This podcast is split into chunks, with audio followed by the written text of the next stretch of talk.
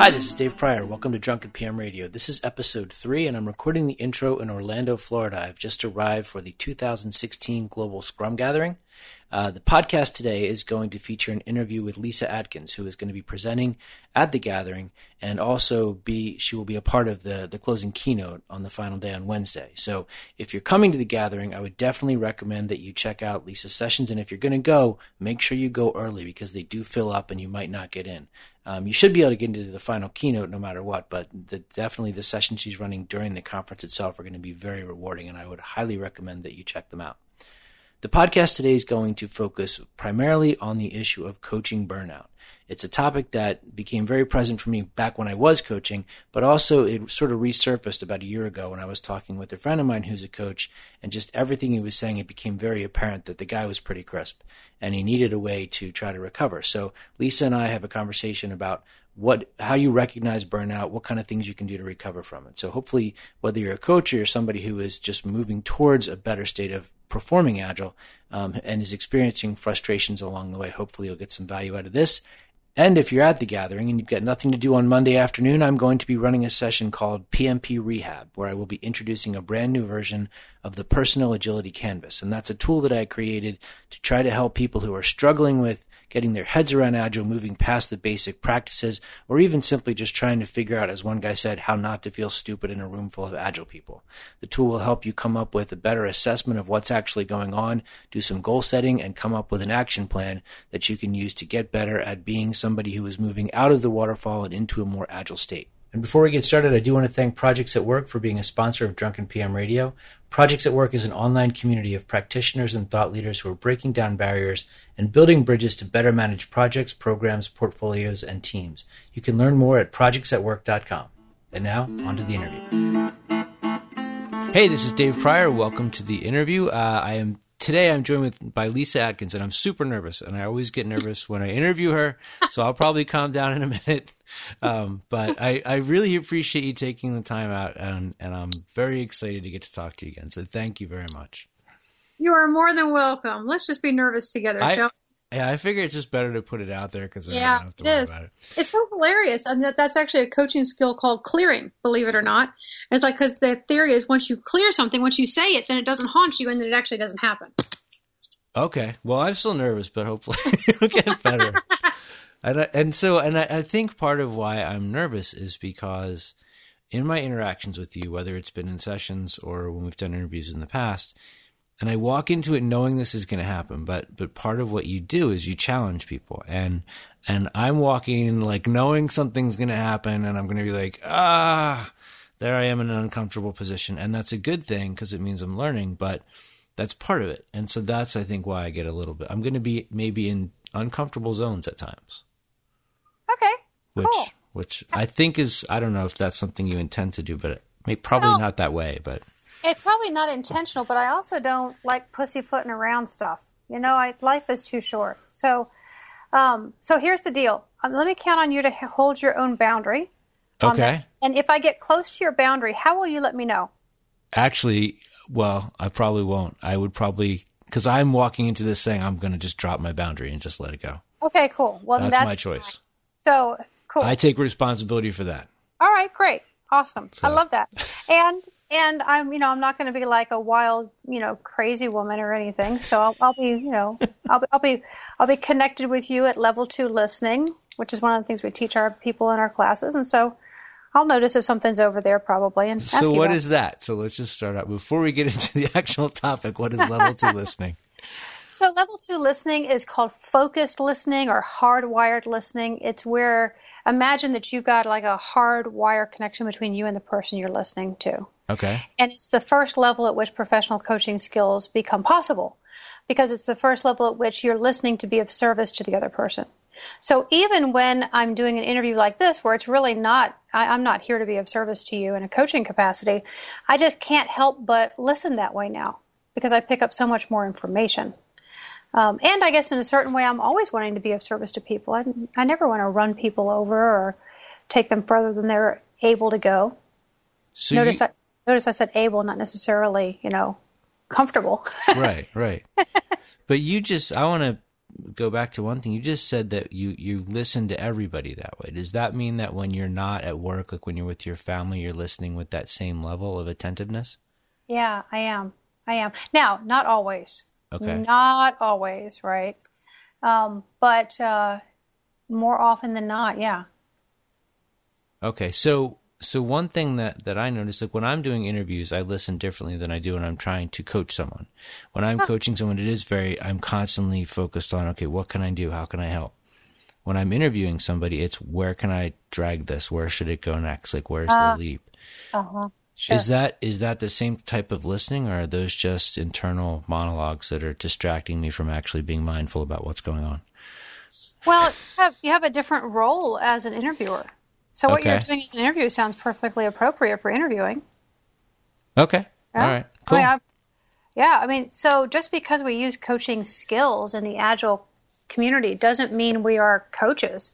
We're far from being professional coaches. Um, but those coaching skills can be useful, and they don't have to be on all the time. I mean, that's only one of four essential skill sets that we've been teaching people, the other three being facilitation, mentoring, and teaching. Okay. So all three, four very different things, and all useful. So you just said you can you can provide coaching without being a professional coach. How do you differentiate the two? So um, if we were being straight-up professional coaches, we would be bound by the ethics of that profession. And the main point of ethics there is that only the client's agenda leads the conversation. Only the client's agenda, the other person's agenda.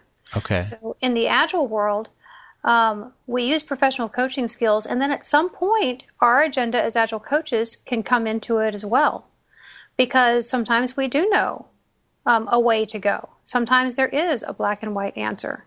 And so if I were just using professional coaching skills with someone, I wouldn't even offer that. Um, and so that's why we don't really go all the way.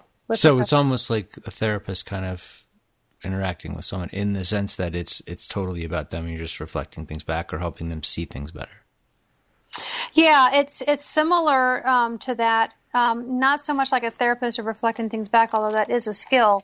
Um, more like uh, pointing different directions for people to look and uncover things. Okay. Yeah. All right, cool. More like that. Okay. So so one of the things I wanted to ask you about is is what's going on with the Coaching Institute. I guess the big thing going on with Agile Coaching Institute is that there's big things going on. There's the whole Agile coaching curriculum, which is now complete and has a, a really meaningful certification pathway where people actually have to develop skill and submit um, videos and audios of themselves doing those four skill sets I mentioned earlier and getting assessed on them against a known set of competencies. Like, woo, that's like a, a shocker in our community. I love it. It's what I've been going for for the last six years, and it's finally here. So you mean video with actual clients? Mm-hmm. Wow. Okay. Absolutely. It, like live and in the wild. That's a lot in of trust. Real life situations. Yeah. Yeah. That's cool. Okay. It's really cool. Um, and um, and in the meantime, uh, you guys, you've probably noticed, I certainly have, is that the bottleneck has moved. You know, teams are not necessarily the slowest part of the system anymore, or the biggest uh, glass ceiling to Agile uh, adoption moving throughout the organization. That seems to have moved to middle management. So, um, so Agile Coaching Institute is also creating a whole curriculum for middle managers like we have for Agile coaches. And that's happened really organically as we've been in organizations helping them develop their Agile coaching capability, and they're like, can you do the same thing with our managers? so so can we talk about that part for a second? Yeah, sure. So what I saw, sort of seen evolve was, first it was let's work on the teams, and then the teams would say, well, executives don't get it, so now executives have coaches. And then there is that that center portion of the company between middle management and the P M O that becomes like a compressed disc in your spine that just yeah, waits to rupture. People. Yep, yep. Um, I have a lot of empathy for, for middle managers. And many people would agree that they need coaching, but I don't know if middle management's always willing to agree that they need coaching. Well, but here's so here's the deal. Middle managers need to know completely different things than we Agilists have been trying to teach them for the last ten years that Agile's been around. Okay. And it, and it took uh, Michael Spayd and Michael Hammond at Agile Coaching Institute more than a year of working with our um, our corporate clients to create a class that actually speaks to middle managers without making it too simplistic, but also and but also without um, without accommodating all the dysfunctions that exist in organizations and the way that that role wants to be wants to happen in many organizations. So, in other words, having a st- having a stake and a point of view, like just like we do for Agile coaches. Hey, right. Agile managers, here's what you need to do. You need to do this. You need to be this. You need to know this. Right, having a stake and a very clear point of view there, um, but also making it practical for them, like really practical. So we finally hit on it, and we've been teaching that class publicly now for about a year. And um, we just taught, we taught a sold-out class in Dallas last week. It's going really well. Cool. So, so yeah, so that they do want to come. I mean, they absolutely want to come. In the first five minutes of the class, middle managers are sharing with each other, like, you know, how they're basically completely disenfranchised in the whole Agile thing. Yeah, they're lost. And, yeah, and like they don't know what to do. They get pressure from the top, and the pressure from the top looks like make Agile work, and the pressure from the bottom looks like leave us alone. Okay, so, you know. And somewhere in there, the P M O is asking for a Gantt chart. Yeah, right, yeah. right. I mean, so like, and then, of course, you know, all of us individually are on our own paths of becoming more and more complex and evolved human beings, which means more and more being able to let go of our illusion of control um, and release ourselves into the openness of working with what is. And so, you know, those managers are on that whole trek too. You know, some of them are further along in the trail than the others, but they're all on the same road. Uh, am I correct in assuming that the cultural change is the harder part for them, for anybody really, but specifically in that in that environment, the shift in the value system, the shift in where you're going to feel safe and where you're going to let yourself feel nervous, the, mm-hmm. the risks you're going to take. Yeah, yeah. You know, there's um, there's no doubt that Agile causes identity crises for people. I mean, that's really not an overstatement. I've seen it again and again, that people lose their sense of what they thought made them worthy, and they have to find a new sense of that. And do you think, so when we started, you asked me about, you know, setting my own kind of boundary thing. Do you, do you find that there is a limit um, to the amount of change that people are able to, to handle at one time? And, and if so, is that something that they're able to figure out ahead of time, or is it they, they realize the limit was there after it's been crushed? So I guess the good news, bad news of this is that none of us know where the boundaries are until we run smack into them. Okay. And so there's this really wonderful model called Edge Theory of Change. And so just basically imagine, um, you know, like a carrot, C A R A T, you know, like that little house on top of some of the letters in other languages. Yeah. Um, and what's really normal is that someone will cross the edge into the Agile way of doing things, and then someone will come like the P M O asking for a Gantt chart, and they'll go, whoop, right back over the other side. Right. Right? So the the way we teach our students to work with that is to not be upset with them. Instead, just to go, oh, okay, they just zigzagged over the edge. That's totally normal.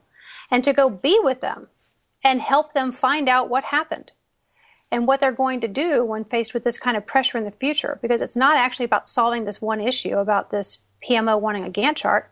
It's about this person knowing how they're going to respond when the pressure from the old way of working starts to churn, and yet they want to be in the new way of working. Okay. And so when you say respond, you mean how they become aware of what they're feeling mm-hmm. and aware mm-hmm. of their internal reactions and what things they can put in place to as coping mechanisms. Yep. Yep. And this is where the professional coaching skills, when the, when the Agile coach puts that professional coaching hat on, that's when this one really kicks in, because that's the best skill set for peeping, helping people do that internal um, investigation. Okay. You know, like, like what does happen for me when the P M O comes and asks for the Gantt chart? So so that's yeah. a really good segue into the, the thing I was going to ask you about. And I do want to come back to mm-hmm. the up, the stuff that you guys are doing with the Institute, but since oh, we're cool. on this topic, yeah, um, there's a coach that I work with, and several months ago we were on a morning call, and just the sound in his voice, the things he was saying, the way he was talking about the client, all I could hear was, this guy is burnt beyond recognition. Mm-hmm. We've got to pull him out. He needs a break. He needs to be away from this client. He needs somebody mm-hmm. to like make him feel better. Um, and, mm-hmm. and I didn't really know how to address that or, or yeah. what to do. What yeah. do you guys do yeah, yeah. with burnout coaches, or how do you find, you know, how do you help them? Well, this is a hard one, right? Because as Agile has crossed the chasm, Agile is being applied in, organiz- in organizational environments that aren't set up for it. Yeah. And so, um, so I think I think I am seeing burnout more on the rise now than I have before with Agile coaches. And um, and so one of the things that we tell them in these situations is um, you got to find out if you're on a path with heart. Michael Spayd said this in his session in Agile twenty fifteen last year, and it's really resonated and stuck with all of us at Agile Coaching Institute, like this idea of, are you on a path with heart? So can you be satisfied with what you're able to do with this organization, with these people right now?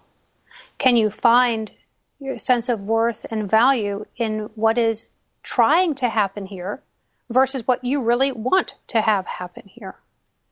And if so, then you might be on a path with heart and it might be okay. But if you're not on a path with heart, you're probably going to get burned out pretty quick, because it's going to be like that old, you know, moral of Sisyphus rolling the boulder up the hill and then it rolls right back down. And then tomorrow I've got to roll this boulder up the hill and it rolls right back down. That can get nauseating. So can I say that back and see if, I, if I'm totally getting it? Mm-hmm. Um, so part of what I think a lot of people do, or what I've seen, I know what I've done in coaching, is I walk in and I, I see what's there and I know what I want it to be. Mm-hmm. And and to try to make it into what I want it to be mm-hmm. is not something that I think is a healthy way to go. Yeah. I think a really strong coach would just let the thing, or I guess the way it is in my head, a really strong coach would just help it become whatever it wants to become. But yeah. I think that somewhere in the middle is probably more of a reality.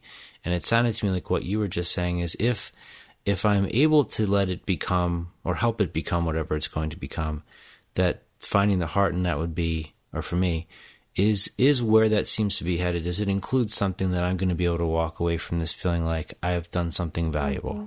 That's is right. That, okay. Yeah, yeah. So we have um, we have a couple Agile coaches in our first competency cohort, which is the um, the certification program I mentioned to you, where they build real skill, and and they work in government. And um, and one of the other coaches was asking them, oh my gosh, you know, like, how do you do it? I get frustrated with Fortune one hundred companies. I don't know how in the world you're, you're trying to, you're surviving, trying to do Agile in government. And uh, some of the responses were really beautiful. Uh, one of the guys said, you know, I know that I'm not going to be able to turn that ship, and so I don't worry about it. What I worry about is helping the people I can help on the ground have better work lives. And I feel really satisfied in doing that work. I feel grateful when I do that work. That's awesome. So, you know, it's just, I would ask each Agile coach out there to check their own ambition. Check your own ambition. Who's it for? So uh, if you have a lot of ambition on their behalf and they're not going with you, you might get tired real fast. But that's a, that's a hard thing, too. And I've been in the same situation this guy was in, where it's like you keep telling, it's the same thing. It's like talking to a child who just won't listen sometimes. You're like, don't put your hand in the blender. Don't put your hand in the blender. And they just keep saying, I'm different. You don't understand. And you yeah, keep getting yeah. more bandages. Um, yeah. But it, so... does that mean that maybe at a certain point you've got to realize either I've got to change my own personal goals for this situation, or I've got to walk away? Yes. That's exactly what it means. Okay. That's exactly what it means. And so let's think about this for just a moment. If all the situations that Agile coaches were in, where where they're finding out they're not on a path with heart, they really need to walk away. If they walked away from those situations, from those organizations that are actually on life support and starting to die, and they put their attention toward organizations that could use and love what we have, wouldn't that be better? I think I think you could say yes, and you, I could say no to that. I think yes, because we, it's sort of a natural selection thing. Mm-hmm. On the other hand, there's a part of me that says the ones that called you in that aren't listening, that, I mean, they're the ones that need you the most, and maybe they are on life support, and maybe a lot of them are going to die. I guess I, I tend to look at it like you're just throwing seeds on the ground, and you never know when something's going to grow from those seeds. I've been so in situations. That's cool. Okay. So that's the way you find your satisfaction, and that's yeah. so totally cool. Okay. Yeah. But everybody's going to be different there. Yeah, totally. So how I do mean, you I, develop I think that awareness? Of, well, I think a lot of the work right now is to hospice the death of old systems. This is something that Lynn Twist said in her book, The Soul of Money. She said, our, our, the challenging task of our time is to hospice the death of old systems. And so, um, so actually, I can find a lot of satisfaction in doing that inside of organizations. That's really poetic. I'm wondering if there's sessions at the P M I conference about that. Okay. So, but that, and that's not, I mean, I know you don't meet it in a, in a, the way that I'm being jaded about it, but that yeah. it's helping the people that can, helping the good come out of that, whatever good can bloom. Yeah. From yeah. Yeah. Yeah.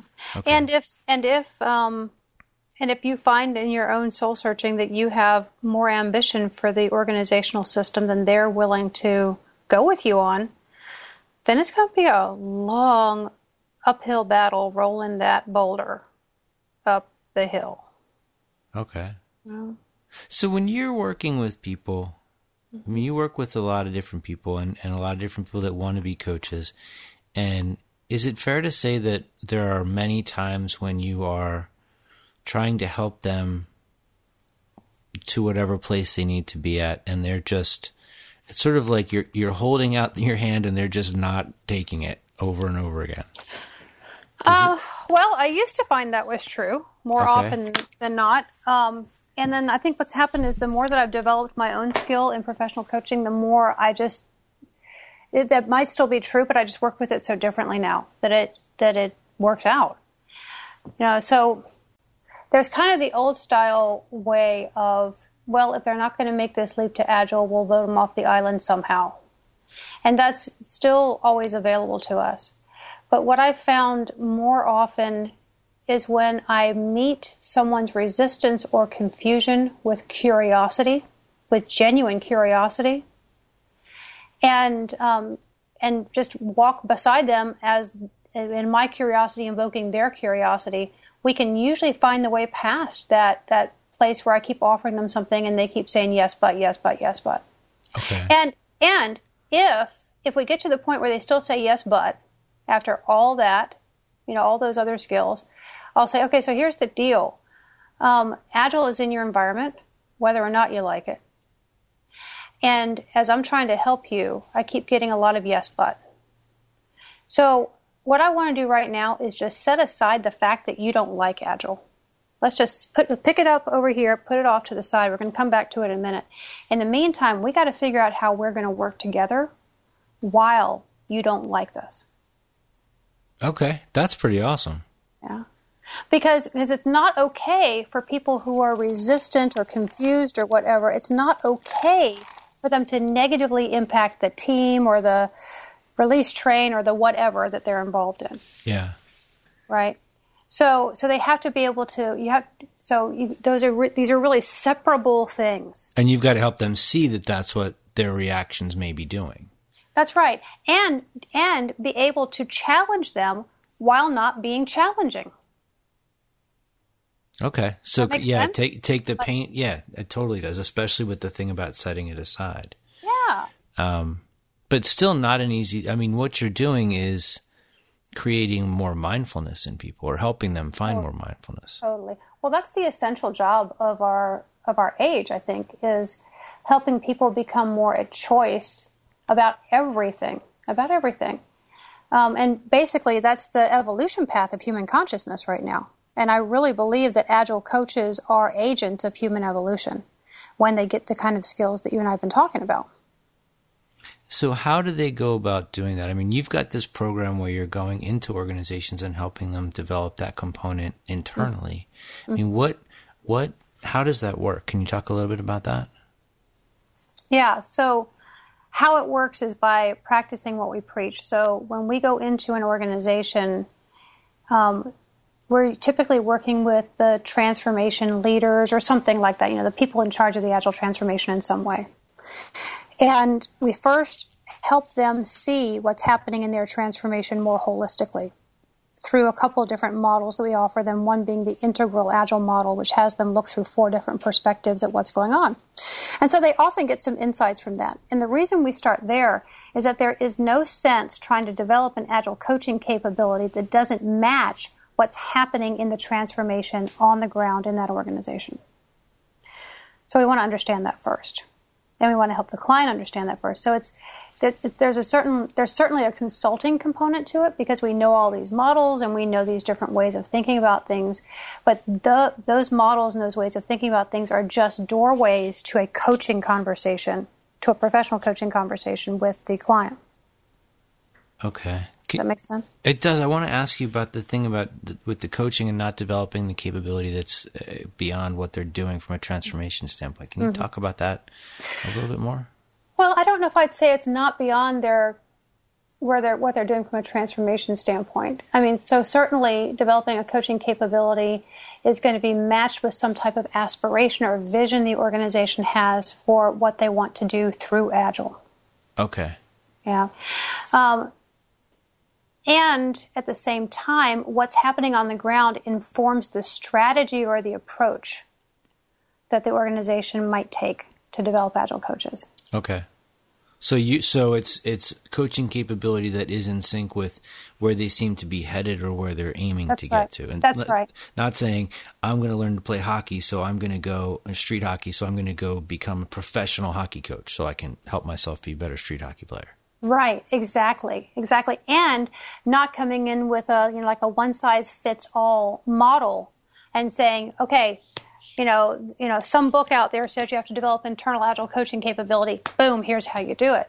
Okay. Because that would be such a waste of their resources and their precious talent. Yeah. You know, their money and their time and their talent. And so, um, yeah, so it's really um, what what informs us is really our professional coaching stance. And so okay. everyone doing this work um, that are partnered with me on this work are informed by, you know, our belief that the organization is doing exactly what it needs to do. And who are we to come in and tell it that it has to be this or it has to be that? We want to find out what's actually trying to happen and see if we can have a feeling of being ethical and feeling of being of service and helping that thing happen. Yeah. Okay. So how do you find the coaches when you're in an organization? Are they just like selected by the company and sent down to you, or do you guys have to go help source them? It's it's kind of both. So usually the transformation leader, it's like a director or a vice president of some organization typically. So they'll have some ideas. Okay. Because uh, as soon as you start talking, they're like, oh yeah, here's my A team. I mean, like they know. Right. But so do they, they okay, so do they really know, or are they like, here's the A team, and you're like, yeah, that's not going to work, and that's not going to work? But see, or, Dave, it's all workable. Yeah, like, I guess like you would, none you of those people are not that. Workable. I would say that. I mean, very, yeah. very rarely, very rarely is someone truly not workable. And okay. I can't even remember the last time I ran into it. Okay. All right. Yeah. So, so you get, I, and I, I guess I have to discount for the fact that I'm a little, I'm much more jaded than you are. Um, But you, you get whoever they whoever they think they will be a good fit, and then I'm yeah. I'm assuming you guys find some along the way as well. Does that happen? Yeah, yeah, it does. Well, what happens is they end up getting sent to us. So okay. we don't. Agile Coaching Institute doesn't provide all of the services in helping someone develop their internal Agile coaching capability. We provide kind of the strategy um, help there, and um, and the coaching development pathway. You know, the okay. classes and that competence cohort I mentioned before. Um, you know, but there are other people in the system, like, you know, there could be external consultant coaches on the ground, and those are people who are mentoring some of the Scrum Masters or the Kanban leads that have been through our recent Agile Facilitator course or something like that.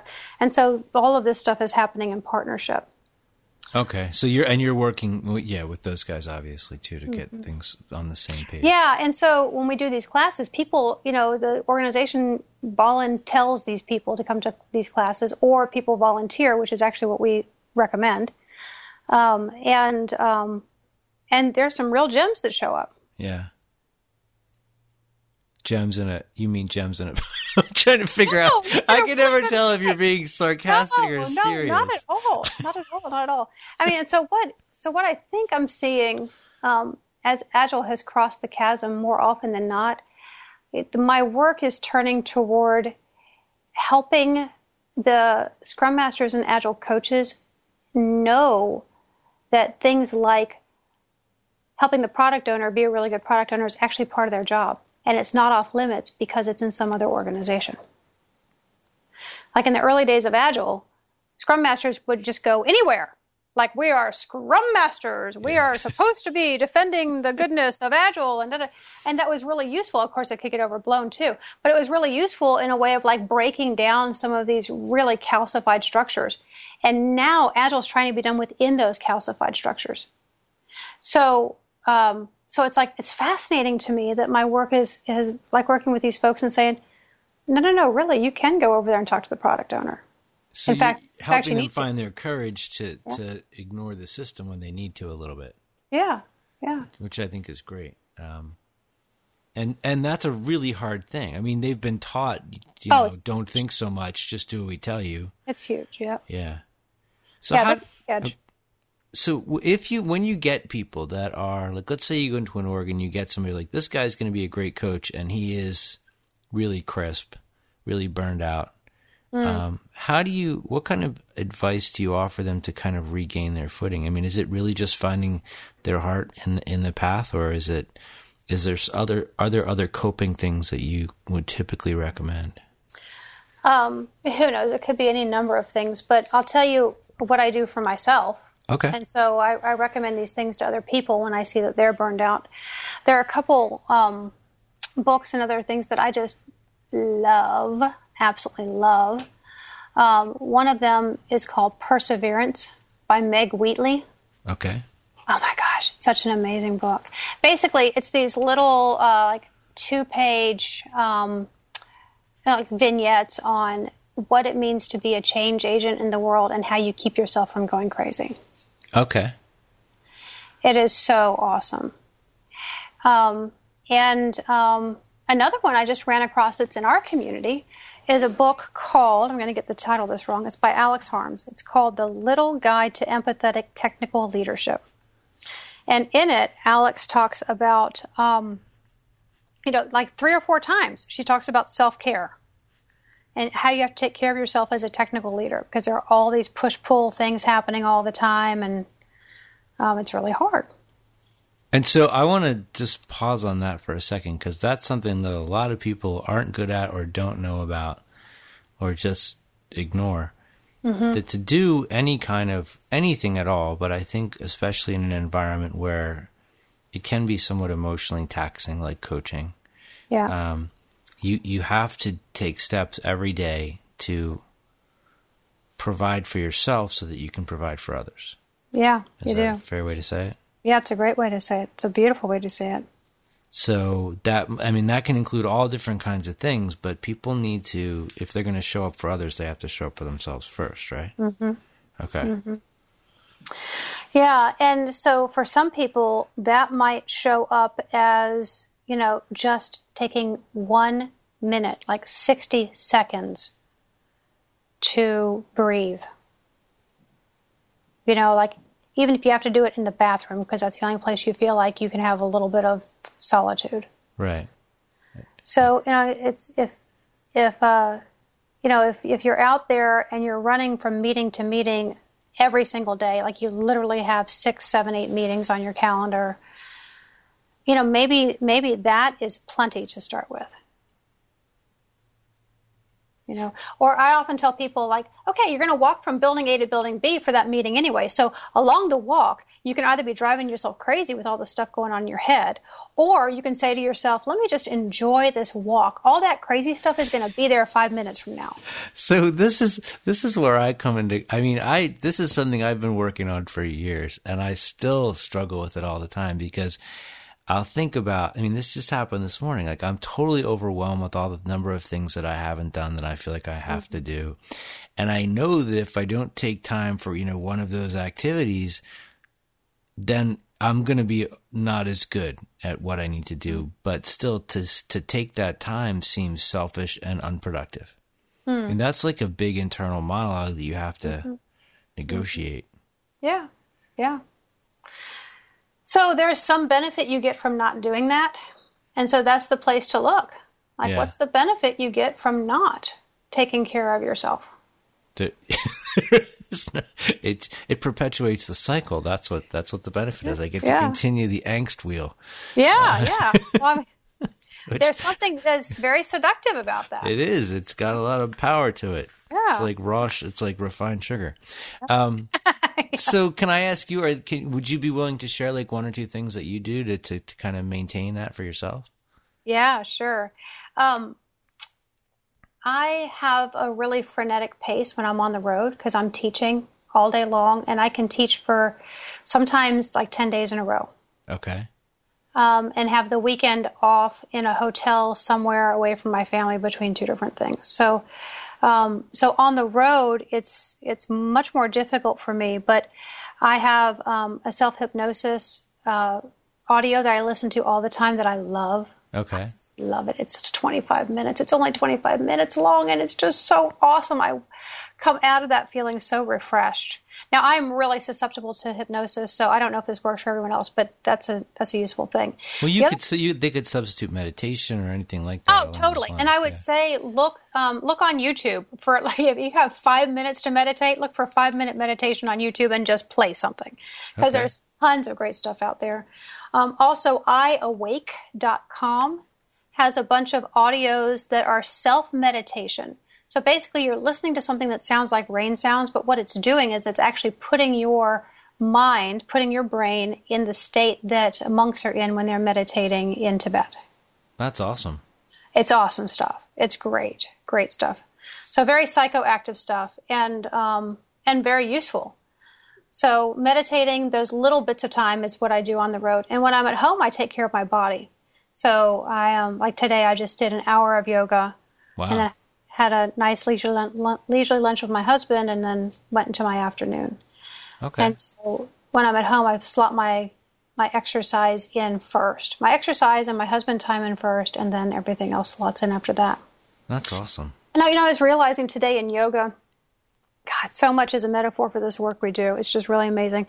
Like, so here I was in this, in this, you know, asana, and, um, and just feeling like, oh, I should be able to stretch further. And I'm like, oh my gosh, that's actually the job at all. I mean, like, I just realized the job is to allow. Well, I think, I mean, I would say becoming aware of that and yeah. letting it go is the job. That's it. That's it. And it's such a metaphor for what we do, because we're yeah. like, you know, I think sometimes, oh, if I just like push a little harder or say it a little di- more differently or bring more data or, you know, whatever, like all these persuasion tactics. I'm like, what if I just allow what's happening to happen? And I realized today, like a profound thing I haven't quite processed yet, but I realized today that my biggest fear in allowing is that I'm going to, you know, like open the muscles and the joints so much that my body's literally going to fall apart. You know exactly what you mean. Yeah, you and can't like, you can't let go because it's the tension that holds it together. That's right. And I was like, well, what would happen? You know, and so I think that that's so that's so true with uh, with like, you know, what we encounter in our work lives, that we're we've got all this tension around, you know, you know, stuff that has to be a certain way. And what happens if we just let that go? And what I'm loving about letting it go, because I've been practicing this a lot in the last few years, what, I, what I'm loving about letting it go is that when I do, I find out I'm just fine. Yeah. That my skill set has nothing to do with any of those circumstances and responding to it. My skill set is working with change and allowing change in and allowing it to happen again and again and again. So that's a pretty profound thing, though, to get past the point where you think of what you're good at as your job and to, to understanding it at a much deeper level. And that's pretty awesome. It is. There's also poetry, I would say, is a big um, thing for people okay. who like poetry. I would totally recommend David Whyte, W H Y T E. Okay. And he has this amazing book. This book is actually not a poetry book. um, but it'll lead you to some of his poetry. Okay, you ready for this? This book is called The Heart Aroused. Get the subtitle, Poetry and the Preservation of the Soul in Corporate America. Wow. Yeah, baby. It's good stuff. That's no Bukowski. I love it. So I'm going to include links to these in the podcast. Cool. This is great. This is great stuff. And so the exercise is part of it. So you got the physical, the mental, and, and I guess feeding the creative spirit with the stuff that you're reading as well. Yeah, yeah. Keeping myself sane with the stuff I'm reading. Because some of it makes so much sense to me for the job we're actually doing. Yeah. So, like, so let me read a part of a poem to you. Now, this is this is something that's printed in the book Perseverance by Meg Wheatley, but it's actually, um, I think it's nineteen ninety-two. No, two thousand two, actually. The elders of the Hopi Nation um, wrote this poem basically as an open letter to the world. Are you ready? Yeah. It says, "There is a river flowing now very fast. It is so great and swift that there are those who will be afraid. They will try to hold on to the shore. They will feel like they are being torn apart, and they will they will suffer greatly. No, the river has its destination. The elders say we must let go of the shore, push off toward the middle of the river, keep our eyes open and our heads above the water. See who is there with you and celebrate. At this time in history, we are to take nothing personally, least of all ourselves. For the moment we do, our spiritual growth and journey comes to a halt. The time of the lonely wolf is over. Gather yourselves. Banish the word struggle from your attitude and vocabulary. All that we do now must be done in a sacred manner and in celebration. We are the ones we have been waiting for." That's pretty awesome. So when I read something like this, I see that I, Agile Coaching Institute, Agile, all of us in the Agile community, all of us together, we are simply part of something much bigger happening on this planet. Yeah. There's no doubt in my mind that we are trying to, as human beings, evolve our consciousness to something that can handle much more complexity, to be a match for the complexity of the world around us. Yeah. And that's freaking scary. Is it? I, I guess, I don't know. I don't think, well, I always... Not to me. But it's okay. Scary to a lot of people. It's scary to those people who want to hold onto the shore. And yeah. They do feel like they're being torn apart, but they don't they don't believe they can let go. And so those of us who have let go and we are like, you know, cruising the rapids of this thing, it's our job to help them. Yeah. Yeah, I guess I always look at it like whatever we're doing, whatever we're, you know, the Agile stuff or whatever, that's not, that's just a blip. And there's going to be something else. And our job is to prepare the people for the next thing. Um, to get them ready to, you know, just push it down a little bit further so it can find the next place it has to go. Mm-hmm. But get it away from the waterfall where all the things started. Well, that was a good thing for, yeah. really, you know, like a mechanistic kind of time. Yeah. You know, and, and we're in the time of organizations being living, you know, things. So, yeah. Heck, you know, very little actually that's repeatable works there. Yeah. Cool. All right. So you've got all these workshops coming up, and yeah. and they can find them. I have the U R L. So agilecoachinginstitute.com slash class dash schedule. Oh, cool. Okay. Yes. If that's the U R L, then that's the U R L. I looked it up. I, I was getting, I told you I was nervous. I got, I got U R Ls which I never have in front of me. Oh, I love your, you. Thank your, you so much. Twitter so is Lyssa Adkins, which I'm going to include a link to that. Um, yeah, and you have to spell my crazy name. It's L Y S S A A D as in dog, K I N S. Cool. And and I want to ask you one more thing. Um, yeah. For the coaches out there who are feeling frustrated and like no one's listening and burned out, um, do you have any kind of words, parting words of advice or encouragement for them? Hmm. Let me sink into that for a second. You can think about it because I can cut it out the, the space. No, leave the space. There's okay. nothing wrong with space. Hold on. Right. Um,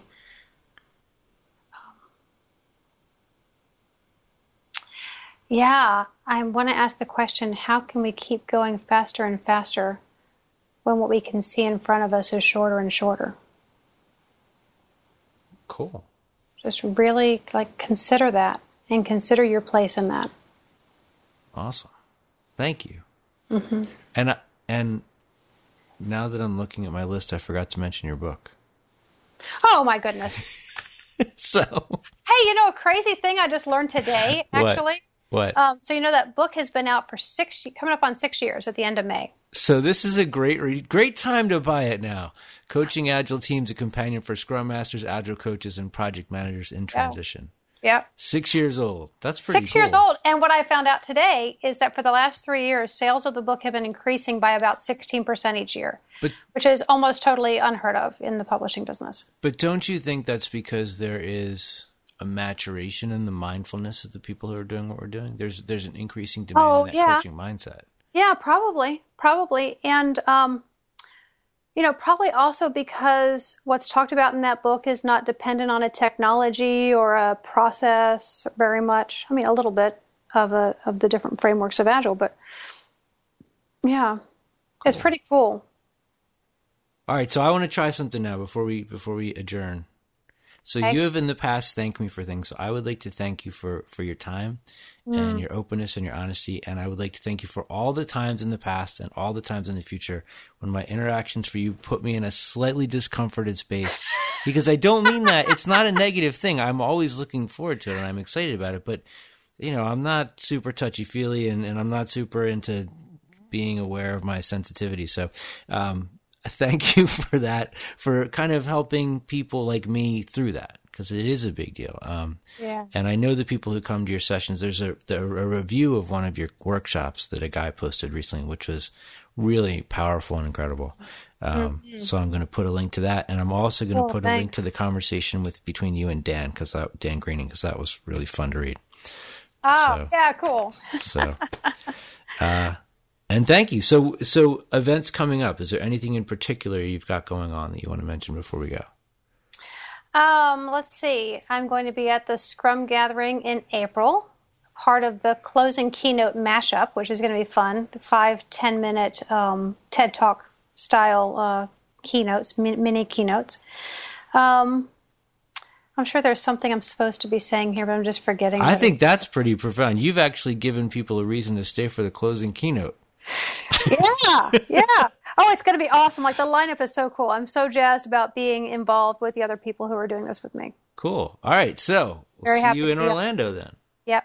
All right. Yep. See you there. All right. Thanks a lot. Take care.